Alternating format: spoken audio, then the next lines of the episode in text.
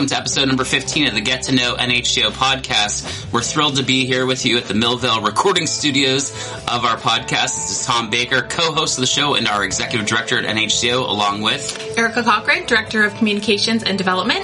Episode number 15 is all about the bioshelter, and we have Maddie Scheinfeld here, who is our garden coordinator. We focused on the garden in past episodes.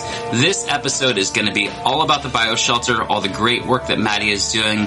And Maddie, welcome to the show. Thank you. I'm really excited to be here. So, Maddie, before we get to the bioshelter itself, your career and previously Alyssa Crawford's careers are so interesting to me and to Erica. You went to school to study to do the kind of work you're doing now with NHCO. Can you tell us a little bit about your background? Sure. So, I have a bachelor's degree in anthropology from Middle Tennessee State University, which may not scream, uh, agriculture and gardening, but it really gave me a great foundation of community outreach and being involved with different community groups and being able to speak with all different kinds of people. And then I was able to go on and pursue a master's degree in food studies from Chatham University here in Pittsburgh. Uh, they have a satellite campus in Gibsonia that is a fully functional farm. So if you ever get the chance to go check it out, I highly encourage it. And that was just a great experience where I really honed my agricultural skills and was able to just totally totally reinforced for me how important it is to have growing spaces within communities, to be able to offer fresh produce to people that they have had a hand in creating. And even if they're not able to have a hand in creating that, just to make it so that they're able to connect with the people who are growing their food. Those things are values that I hold dear and something that I've been able to do here at NHCO. And I think BioShelter is just going to add to that. And I'm really excited. And the BioShelter will be located right next to the garden that you manage in Bellevue. And I still remember about a year ago, Eric and I interviewed you for this role. And I remember just how hyper local and how much you cared about the Bellevue Avalon area. You live there, you work there, you serve there. That meant a lot to me, and I thought uh, it was a perfect fit, honestly, for you to be in this role, especially at this time of really big growth and development for the garden and now the bioshelter. So, for our listeners listening to this podcast, what is a bioshelter? So, a bioshelter is essentially a greenhouse that uses the sun to create kind of an indoor ecosystem. Compared to a typical greenhouse that you might see a company that starts plants for grocery stores or things like that, those usually rely heavily on electricity and propane to maintain that warm temperature over the summer. Whereas a bioshelter is using biological, passive storage, and mechanical systems. So passive storage could mean we're looking at potentially building the bioshelter into a hillside, and that earth surrounding part of the structure would create great insulation. And that's a great example of we're absorbing the sun and then we're able to retain and distribute that heat through the use of the earth so we don't need to produce more through the use of fossil fuels. Maddie, how important is it to you personally to utilize renewable resources to help this bioshelter function? I find it extremely important. I think if you're gonna have a space where you are producing something that people are going to consume, then it's important to try and do it in a way as free from unnaturally produced chemical compounds as possible.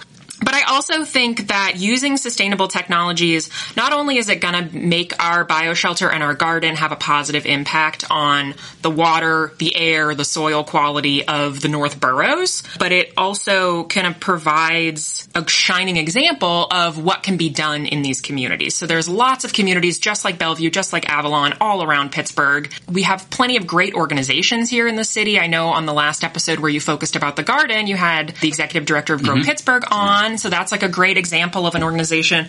And I just want to be kind of a shining example of you can do this in your community and this is a great way to keep a handle on your food source. I know during the pandemic, a lot of people were feeling anxious about food supply chains and grocery stores not being well stocked. So if we can offer people something to soothe those feelings of anxiety with a potential solution and something that can kind of mobilize more communities to, to do this, then that would be great. That would be really exciting to me. Speaking of kind of new partners and people that have been working with us, though, Mark Chichula has become a big part of our lives. Can you tell our listeners a little bit about who is Mark Chichula and what is the Design Alliance? Yeah, so we have actually elected to go with an architecture firm for this project, which The three of us talked about it at mm-hmm. long length, but for the listeners, we think it was a great decision just because we only want to do this once and we really want to do it in the best way possible. And we want the structure to have as much longevity as possible. And it seemed like the best way to do that is to involve a professional. So we reached out to several architect firms, had a very competitive uh, process of going through proposals and contracts, and we settled on the Design Alliance, which is a firm based out of Pittsburgh. Mark Trachula is the architect who we are working with most closely, and he's been great. He's brought so many good ideas to the table. The Design Alliance has great experience in building structures that kind of prioritize sustainability. And so that was kind of one of the things that piqued our interest in engaging them in the first place. But Mark's had some really awesome ideas talking about ways to retain the heat, talking talking about ways to integrate solar panels and solar heat systems just in case we need a little bit of backup in the depths of those Pittsburgh winters. He's taken the time to come and speak with our volunteers to actually visit during open volunteer hours and see what they would like to see, which I think is really important and impactful because many of our garden volunteers have been with us for mm. 10, 7, 6 years. Certainly they've been at the garden much longer than I have, so I'm often looking to them for perspective and kind of information about how things have functioned in the past.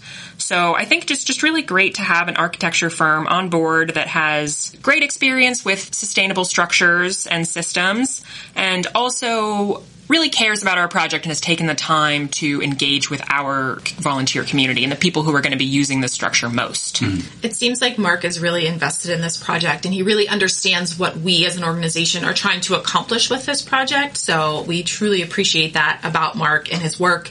Let's talk a little bit about kind of our goals for this project. Why are we even building a bioshelter? What do we want to accomplish with the bioshelter? We Currently, with our garden structure, we, have just like a standard bed system in the ground. And then we also have a high tunnel that contains raised beds and a handful of raised beds scattered here and there, as well as an orchard and an apiary.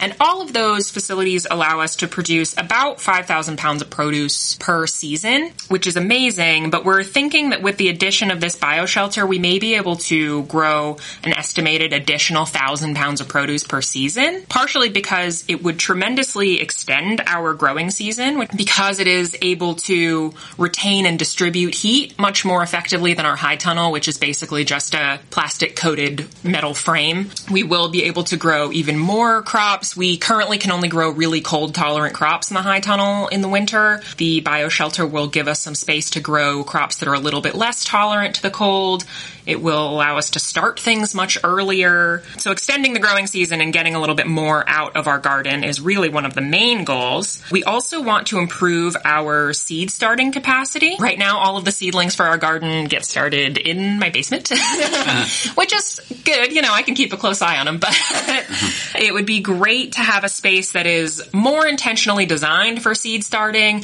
and also is more accessible to our volunteers and our community so that we can kind of get more people people engaged in that process earlier on. And hopefully also this will allow us to have nicer quality seedlings and more of them so that we can distribute them out at pantry so that if any of our pantry clients are interested in getting started growing a little bit of their own produce, they can do that. That's already started a little bit. I did set some kale seedlings out with instructions mm-hmm. at pantry last night, so we'll see what Kelly says if anybody took them. What is the current growing season? You, you referred to the growing season a few times just now. What is that timeline? It depends on what kind of crops you're looking at, but for most things, the growing season is the final frost date towards early May, early to mid May, through the last frost date, which is usually the end of October. But there are certain crops that will tolerate a certain amount of frost. So things like radishes, peas, mustard greens, we started those things probably in like April time in which plants are contributing growth is mostly after the frost date and before the frost date. I would say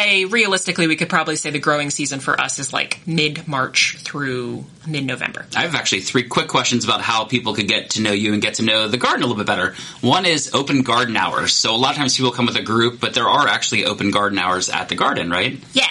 So if you want to come to the garden and volunteer or just check it out, you have a couple of options. And if you're by yourself or if you just want to come with your spouse or your child or a friend, you can go to nhco.org and look at our volunteers page and there will be a section for the garden and you can click on our sign up link and that will take you to a page where it'll show you all of the open garden hours and you can pick which ones you want to participate in. You can leave a little note for me if there's some kind of special thing you need. That's really wonderful too. You don't have to be part of a big civic organization or corporation to come volunteer at the garden. You can just do it on your own and connect with you via that mechanism that you just explained. Another w- good way to connect with you, Maddie, you will be at the Bellevue Farmers Market every other week. And you're not just there. You have activities, you have really fun stuff for kids to do with their families.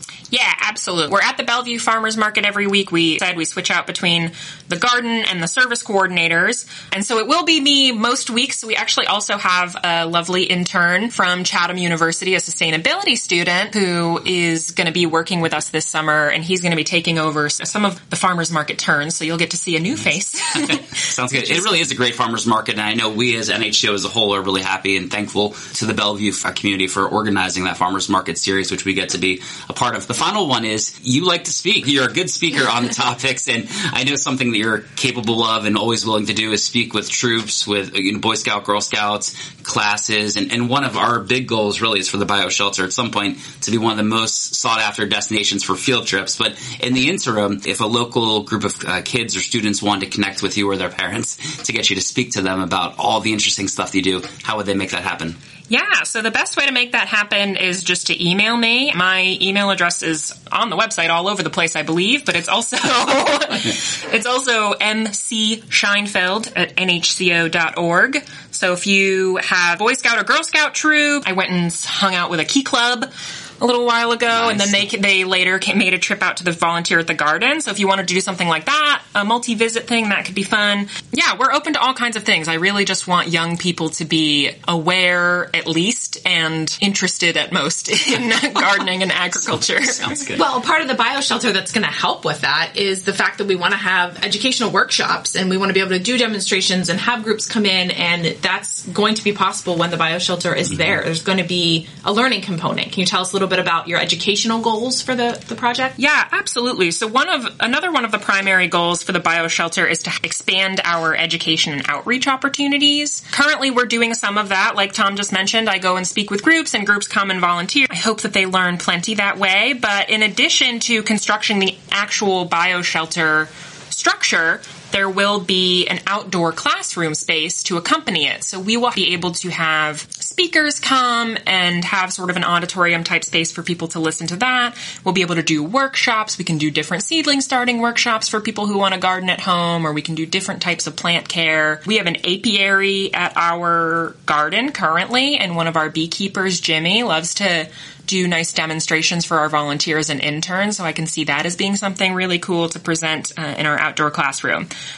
So yes, I one of the really primary goals of the bio shelter is to have better education and outreach opportunities. To me, that is probably one of the more important goals. Improving our output, having more output is, I would say, the primary functional goal, and then education and outreach is kind of the primary community goal. So we're really looking forward to having more of that type of programming and really engaging many of our local schools, many of whom have already been engaged with us a little bit as certain service groups have come and gone or in high school aged interns have come and gone.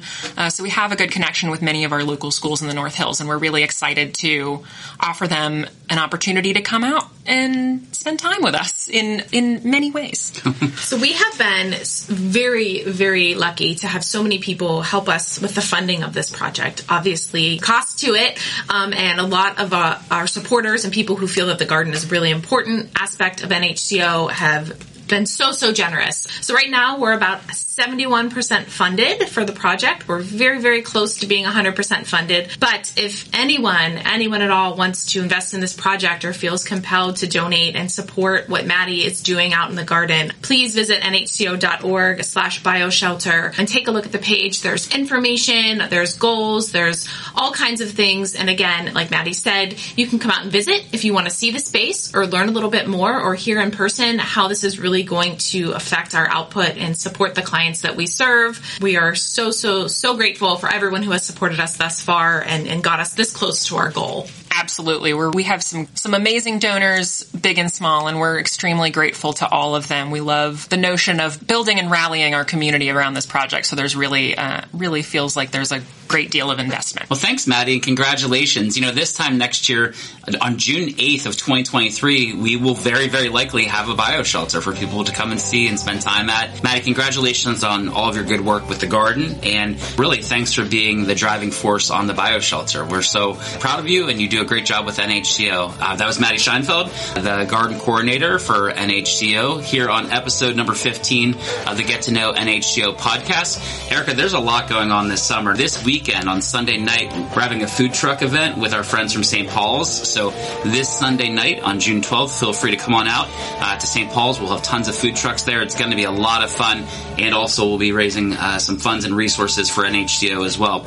This summer, we're just about two months away from Corks for the Community on August 9th. I know that's one of your favorite events of the year, Erica, and you do an amazing job with your team putting that event together. Yeah, very excited. Very excited. Narcisi Winery, uh, August 9th. Go on online if you're interested in buying tickets. August 13th. The event's been around for a while, but this will be our second year organizing and coordinating the North Boroughs 5K. It starts and ends right at Greenstone Church, where our office is actually located out of. Abby Kelly, now from your team, does a wonderful job working on that event. August 13th. Uh, you don't have to be fast. Just come out and walk and run with us at the North Boroughs 5K. And if you are a golfer, our golf event is September 19th. Mike and Mary Weber, board member and volunteer duo, put together the golf outing for us every year, and it is such a good time at Bird's Foot Golf Course. So again, go online if you're interested in golfing with us this year. All right, way to go, NHCO. There's if you ever have ideas of what should be focused on the podcast, the email is just podcast at nhco.org. Feel free to let us know. I'm just, I'm ready to go down to the garden right now, ready to see all the great things that Maddie does with the bio shelter here in the future. So many good things going on. Let's go. Let's go, NHCO. All right. Thanks everyone for tuning in to the Get to Know NHCO podcast. We'll see you next month on our show.